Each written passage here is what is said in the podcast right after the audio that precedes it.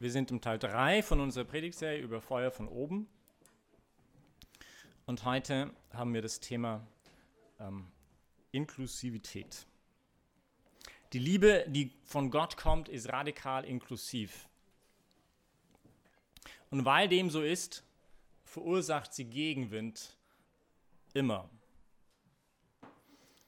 Wir, wir hören in der ersten Lesung heute, zum Propheten für die Völker habe ich dich bestimmt, nicht diese Worte des Herrn an den Propheten Jeremia. Und das war ziemlich countercultural, nicht? Das war nicht so, was die Israeliten vielleicht hören wollten, nicht? Weil die Berufung von Israel nicht einfach für Israel war, sondern immer für die Welt. Sie hatten die Berufung, Licht für die Völker zu sein.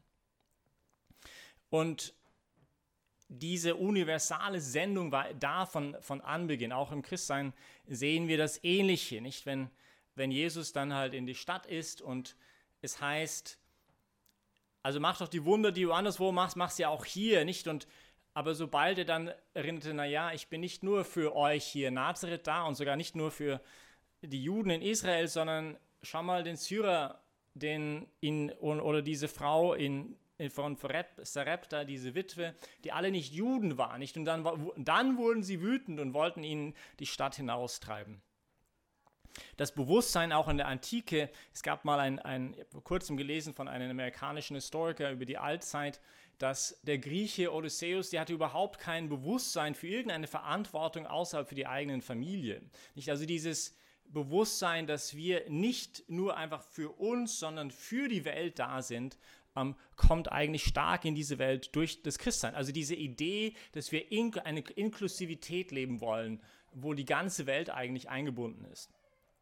Und das verursacht Gegenwind. Nicht erstmal, weil das Evangelium einfach das radikale Gegenstück ist von Egoismus und Selbstbezogenheit. Der Mensch, der nicht Mensch wird, indem er sich sucht, sich selbst zu verwirklichen. Ich habe dich erkannt vor Anbeginn der Welt. Nicht Gott, der uns eine Bestimmung gibt, einen Ruf gibt. Er wird Mensch, indem er liebt, aus sich heraustritt und sich schenkt. Und wie gesagt, das verursacht Gegenwind Immer, nicht? Denn weil es dem eigenen Egoismus widerspricht, nicht? Weil es diametral gegen einem es sich hier unter des Seinen gleichen gemütlich machen steht. An Jesus, der so etwas verkündet, würde man am liebsten zum Rande der Stadt bringen und ähm, für immer verbannen aus dieser Stadt. Ein Peace und Love Jesus, der, der kann schon bleiben, aber solange er nicht uns in die Verantwortung für die Welt zieht. Okay, also wie würde der Christ dieses Wort, das vielleicht nicht ganz ähm, natürlich auch in der Welt heute steht, aber wie versteht der Christ dieses Ding mit der Inklusivität? Und ich möchte euch ähm, folgende Gedanken irgendwie teilen, die, glaube ich, in der Lesung wir heu heute vorfinden. Das erste ist, lebe an der Peripherie ein Lieblingsgedanke auch von pa unserem jetzigen Papst, nicht jeden zu lieben. Also das heißt jeden Menschen, den Impfgegner und den Impfbefürworter, den Konservativen und den Liberalen, den Blauen und den Schwarzen und den Roten. Das heißt nicht, vorbehaltslose Liebe heißt nicht bedingungslose Zustimmung zu allem, was jeder andere macht. Nicht, das ist nicht einfach, was mir wurscht so. Aber es ist eine vorbehaltslose Liebe erstmal für jeden. Mit den blauen, den schwarzen, den roten und den LGBTQ und den Pius-Bruder, mit den Nichtgläubigen. Der Mensch sucht Sicherheit in der eigenen Gruppe. Es gibt ein Gefühl von Zugehörigkeit und Identität. Aber der Christ befindet sich eher an der Peripherie, nicht weil er ständig irgendwelche Türen aufmacht zu einer Begegnung zu jemandem anderen. Und das ist oft einfach die kleinen, ganz kleinen Dinge des Alltags, oder? Die Person, der nach der Messe in einer Ecke steht, derjenige, mit dem ich mich schwerer tue und der nicht so denkt wie ich. Man vermeidet den Schritt ins Unbekannte, nicht diese Tür aufzumachen und unbewusste und möglicherweise ungemütliche. Und das ist, glaube ich, gerade auch für uns so wichtig als Gemeinde, wenn wir wirklich eine offene Gemeinde sein wollen, nicht mit weit offenen Türen nach innen, nach außen. Und es heißt aber auch, die Peripherie, wo der Christ steht, ist auch eine andere, also nicht nur in dem Sinn von nicht nur in dem Sinn von jedem Menschen, sondern auch den ganzen Menschen. Das heißt nicht nur den Teil von dir, der mir gerade gefällt. Nicht, ich nehme, ich bin nett zu dir, um das von dir zu bekommen, was ich gerade haben will. Also das heißt, der Christ ist immer versucht, in, an der Peripherie des anderen zu stehen und des Ganzen zu stehen. Inklusivität muss heißen, ich liebe dich, nicht den Teil von dir, den ich gerade haben will. Also den ganzen Du. Zweiter zweite, ähm, Gedanke, vielleicht wie wir Christen Inklusivität buchstabieren, ist, liebe den, der vor dir steht. Ich kann nicht die ganze Welt lieben gleichzeitig. Und das Wissen um die Nöte der Welt kann uns manchmal paralysieren. Und ich glaube, ist ein zunehmendes Phänomen, oder? Weil wir alles Mögliche mitbekommen, was passiert in der Welt. Nicht? Und durch unsere sozialen Medien und überhaupt. Und dann kann man vielleicht in einen Zynismus fallen und sagen, ja, ich kann eh nichts bewegen, ist eh alles wurscht, kann eh keinen Unterschied machen. Man ist überwältigt von all dem Guten, das man nicht tun kann und macht nicht das Gute, das man tun könnte. Jeremia war nicht überall in der Welt. Jesus auch nicht.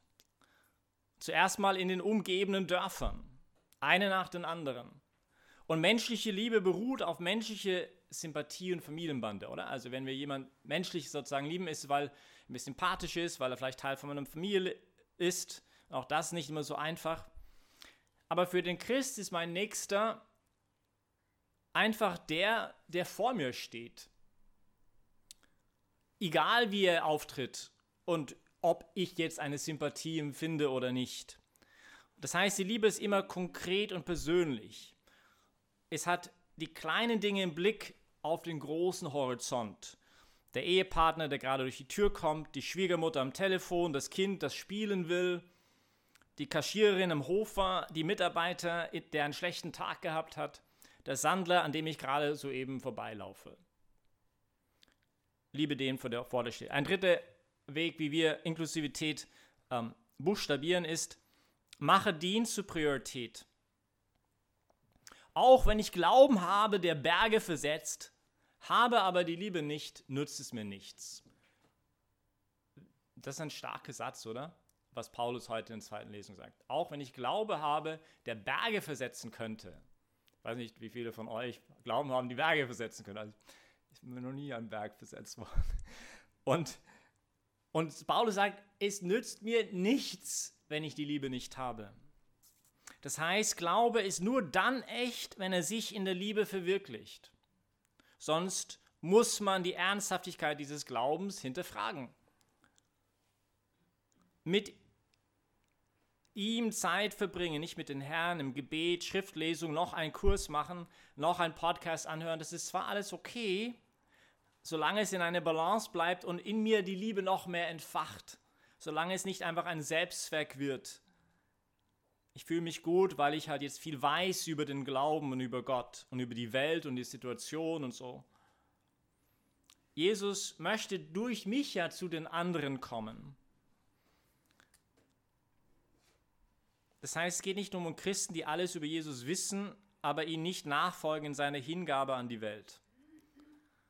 Nicht auch wir, ich denke, wir als Gemeinschaft, gerade als hier, die wir hier sind, als, als Zentrum, nicht, wir sind auch berufen, seine Füße zu sein, also die vom Herrn. Seine Hände, seine Arme und vor allem sein Herz. Und wo zeigt sich das halt konkret? Wie sieht das aus in meiner Jüngerschaft, auch als Dienst? Dass eben nicht nur natürlich zuerst die eigene Familie ist, aber auch dann darüber hinaus. Das ist gerade nochmal das Radikale des Christseins. Nicht nur Nazareth, nicht nur mein Volk, nicht Israel für sich selbst, sondern für die Welt. Also Inklusivität zeigt sich auch dadurch. Und dann viertens, ähm, vierte Art und Weise, wie man der Christ vielleicht das buchstabieren würde, ist, mach dich befasst für den Gegenwind.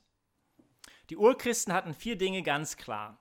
Erstens die radikale Gleichheit aller Menschen. Zweitens ein klares Commitment, den Armen zu dienen. Drittens ein Nein zur Abtreibung, Infantizid und Euthanasie. Und viertens das Festhalten daran, dass die Ausübung von Sexualität nur zwischen einem Mann und einer Frau in einem Ehebund stattzufinden hat. Und die ersten dieser beiden Punkte scheinen sehr liberal. Und die zweiten Punkte, die letzteren zwei beiden Punkte scheinen sehr konservativ. Und, ich, und das Christsein lässt sich eben nicht an irgendwelche rechts, links, Mitte Positionen irgendwie ableiten. Das heißt, Inklusivität heißt ein Ja zur ganzen Botschaft des Herrn. Nicht nur den Teilen, die wir von einer bestimmten Gruppe vertreten werden. Die ganze Botschaft hat die eigene Weltanschauung zu beeinflussen und nicht andersherum. Und dasselbe gilt das Commitment zu lieben mit all seinen Konsequenzen. Und dann sieht man die Reaktion auf Jesus. Wer glaubst du, dass du bist? Für wem hältst du dich? Nicht? Glaubst du dich für etwas Besseres? Nicht ein, ein Christian Lifestyle der radikalen Inklusivität ist immer eine Provokation. Und es kann aber auch eine heilsame Provokation sein, nicht auch für uns als Gemeinde und für uns gegenseitig zu inspirieren, nicht überall dort, wo wir uns zu sehr in uns selbst verschließen, wo wir Messen und Worship und Seminare und Kleingruppen und Gemeinschaften, Erstkommunion und Nettunterricht machen, aber vielleicht nur noch für uns in unserem kleinen eigenen Nazareth in der Marxergasse und vergessen, dass das neue Israel Gottes die Aufgabe hat, Licht der Welt und Salz der Erde zu sein. Die Liebe, die von Gott kommt, ist radikal inklusiv und weil dem so ist, verursacht sie Gegenwand, Gegenwind und zwar immer, nicht auch gegen den eigenen Egoismus. Dieser Gegenwind kann von mir selbst kommen, nicht? Wo ich spüre, oh, das ist jetzt mühsam, nicht? Das ist schwierig. Liebe ist nicht immer einfach, nicht? Das wissen wir ja alle. Das heißt, die Inklusivität der Liebe muss einschließen, nicht nur die Momente, wo es leicht ist zu lieben, wo es Friede, Freude, Eierkuchen ist, nicht wo es so Flitterwoche-Stimmung ist, sondern auch gerade zeigt sich ja die Liebe, wenn es hart ist, wenn es schwer ist, wenn es mühsam ist, nicht? Dann kann ich ja gerade meine Liebe zeigen. Und dann fünftens, vertraue in der Macht der Liebe also diese zweite Lesung von heute scheint vielleicht manchmal so ein bisschen wie eine Utopie. Die Liebe erträgt alles, glaubt alles, hofft alles, hält allem stand. Nicht scheint ein bisschen utopisch. Und doch unterscheidet der Christ zwei Arten der Liebe. Die Liebe, zu der er durch sein eigenes Bemühen fähig ist, und die Liebe, zu der er durch ein besonderes Geschenk Gottes befähigt wird, wenn er sich dafür öffnet. Nicht? Und diese Liebe, die zweite, verwandelt seine menschliche Liebe und vergöttlicht sie. Sie ist das größte Geschenk, weil es den Menschen über sich selbst hinauswachsen lässt. Ihn befähigt, mit Gott selbst vereint zu werden und alle seine anderen Beziehungen ungemein aufwertet und beflügelt. Und es ist diese Liebe, die Agape, die heute Paulus in der zweiten Lesung besingt. Nicht nur einfach mein armseliges Bemühen, mich, weiß nicht, meine Nächsten zu lieben, sondern es geht um diese Gottesliebe in mir, durch die ich befähigt werde, bekräftigt werde zu lieben mit einer göttlichen Liebe.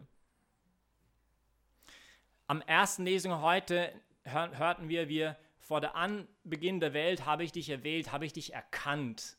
Und dann sagt Paulus am Ende der zweiten Lesung und am Ende bleiben Glaube, Hoffnung, Liebe und das Größte unter ihnen das ist die Liebe. Und durch diese Liebe nicht bin ich erkannt und eines Tages werde ich durch und durch erkennen, wie ich durch und durch erkannt werde, weil es ist erst durch die Liebe, durch den wir jemand anderen wirklich ganz und gar erkennen, nicht wenn wir uns auf ihn einlassen, auch wenn wir beginnen, einen Weg mit ihm zu gehen, wenn wir uns verletzlich machen. Und, und es ist gerade auch in dieses sich trauen, sich einzulassen auf diese Liebe Gottes, dass wir erkennen dürfen, wer wir sind unserer eigenen Größe, zu was wir fähig sind mit seiner Hilfe, zu unserer eigenen Identität und, und auch zu was Gott in uns tun kann. Nicht durch die Macht, die in uns wirkt, wie es heißt in Epheserbrief Kapitel 3 am Ende, durch die Macht, die in uns wirkt, diese göttliche Liebe, durch der er unendlich viel mehr in uns bewirken können, kann, als wir uns nur erträumen oder nur ausdenken können, sagt Paulus. Also dieses Vertrauen, gerade in Momenten, wenn wir merken, wie schwer die Liebe ist, wie schwer, wie schwer sie ist, dass Gott meine armseligen Bemühen zu lieben total verwandeln kann. Herr, sende uns dieses Feuer von oben, diese Liebe, die du selbst bist. Entzünde unsere Herzen, entzünde unsere Gemeinde, entzünde diese Stadt. Lass uns eine radikale Inklusivität leben. Öffne die Türe unserer Herzen für jeden Menschen. Hilf uns in aller Sorge um der großen Welt, den Menschen, der vor mir steht, nicht aus den Augen zu verlieren. Nimm mich in deinem Dienst. Lass mich für dich Hände und Füße und Mund und Ohr und vor allem Herz sein.